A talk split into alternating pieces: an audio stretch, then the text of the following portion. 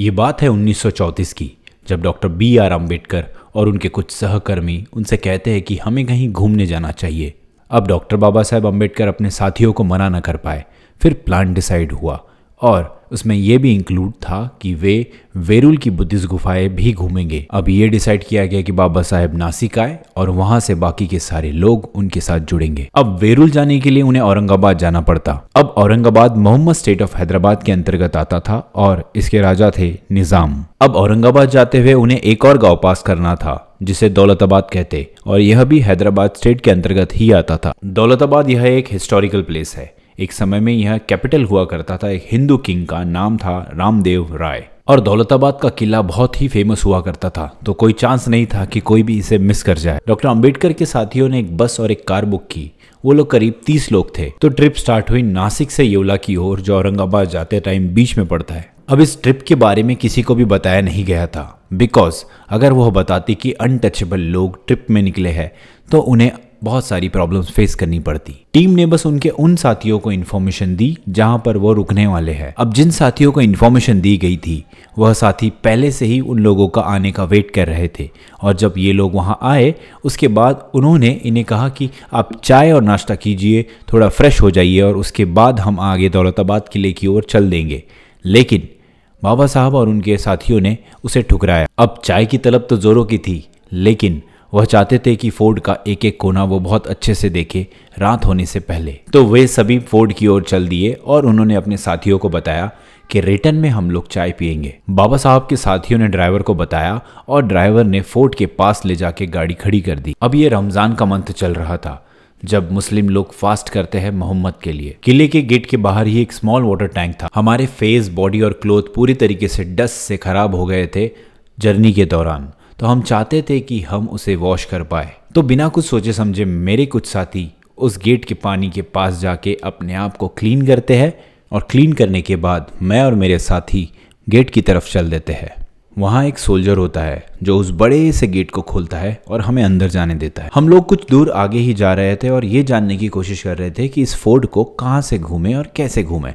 उतने में एक सफ़ेद दाढ़ी वाला व्यक्ति पीछे से आता है और कहता है कि ओ धेड़ ओ धेड़, रुको।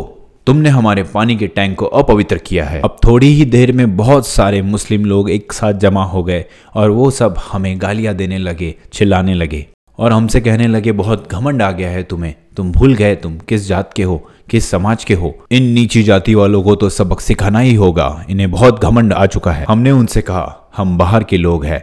हम आपके रीति रिवाज नहीं जानते। मामला गरमाने लगा। हमने उनसे कहा कि आपने क्यों हमें नहीं बताया कि बाहर रखा हुआ टैंक अनटचेबल लोग, नीची जाति के लोग यूज़ नहीं कर सकते। इसमें थोड़ी मिस्टेक हमारी भी थी कि हम वहाँ बिना पूछे उस टैंक को हाथ लगाया। वहाँ के जो लोकल दलित थे, वो हमारे सपोर्ट में आए और बार बार उन लोगों को समझाने लगे कि ये लोग आउटसाइडर है और इन्हें यहाँ के रीति रिवाज नहीं पता है। अब ये पब्लिक हमारी बातें सुनने के लिए रेडी ही नहीं थी। वो हमें लगातार गालियाँ दे रही थी अब्यूज कर रही थी। सिचुएशन ये हो गई थी कि हो सकता है यहाँ पर दंगे हो और मर्डर भी।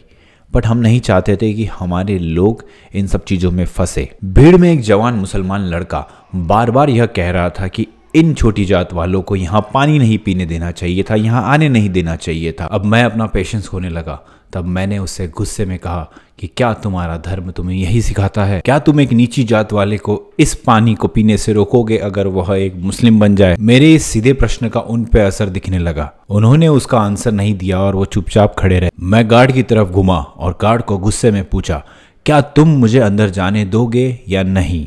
अगर नहीं तो हम यहाँ रुकना नहीं चाहते। गार्ड ने मुझसे मेरा नाम पूछा। मैंने एक कागज़ पे अपना नाम लिख के दिया।